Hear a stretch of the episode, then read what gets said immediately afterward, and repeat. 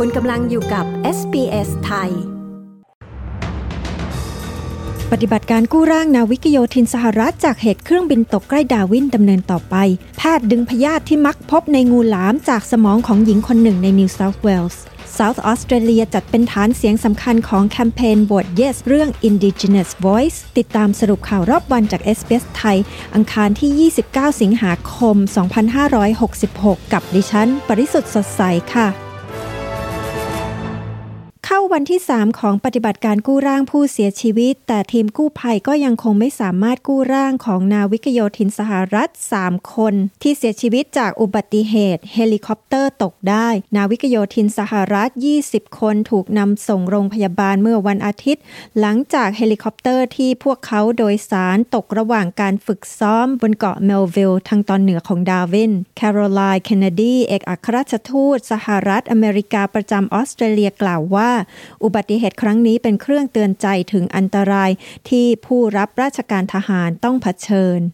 พยาธิตัวกลมถูกดึงออกจากสมองของหญิงคนหนึ่งในกรุงแคนเบรา ซึ่งเป็นการพบพยาธิชนิดนี้ในร่างกายมนุษย์เป็นครั้งแรกในโลก นักวิจัยจากมหาวิทยาลัย Australian National University และโรงพยาบาลแคนเบราได้ค้นพบพยาธิตัวกลม Ophidus caris robertsi ขนาด 8 เซนติเมตรที่ยังมีชีวิตอยู่ ขณะกำลังตรวจรอยโรคที่ผิดปกติในสมองของหญิงวัย 64 ปีผู้นี้ ซึ่งบ่นว่ามีอาการความจำเสื่อม แพทย์เชื่อว่าพยาธิชนิดนี้ซึ่งมักพบในงูหลามคาเผ็ดได้เข้าสู่ร่างกายของหญิงผู้นี้ผ่านผักป่าริมทางที่เธอไปเก็บมารับประทาน หลังจากงูหลามได้ถ่ายมูลไว้บนผักป่าเหล่านั้น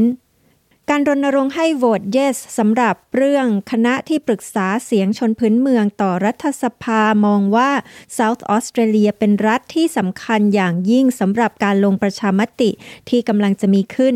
ในวันพุธพรุ่งนี้ที่แอดิเลดนายกรัฐมนตรีแอนโทนีอัลบานิซีจะประกาศวันที่จะจัดให้มีการลงประชามติ ซึ่งคาดว่าจะเป็นวันที่ 14 ตุลาคม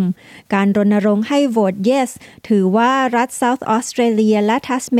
เป็นรัฐที่มีความสำคัญที่อาจช่วยให้การโหวต yes ได้เสียงข้างมากใน 4 รัฐ ขณะที่คาดกันว่ารัฐ Western Australia และ Queensland คนส่วนใหญ่จะโหวต no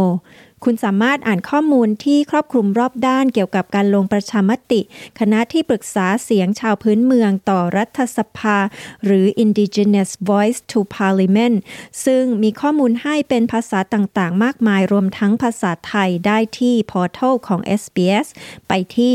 sbs.com.au forward slash voice referendum ทั้งหมดนี้คือสรุปข่าวรอบวันจาก SBS ไทย อังคารที่ 29 สิงหาคม พุทธศักราช 2566 ดิฉัน ปริสุทธ์สดใส รายงานค่ะ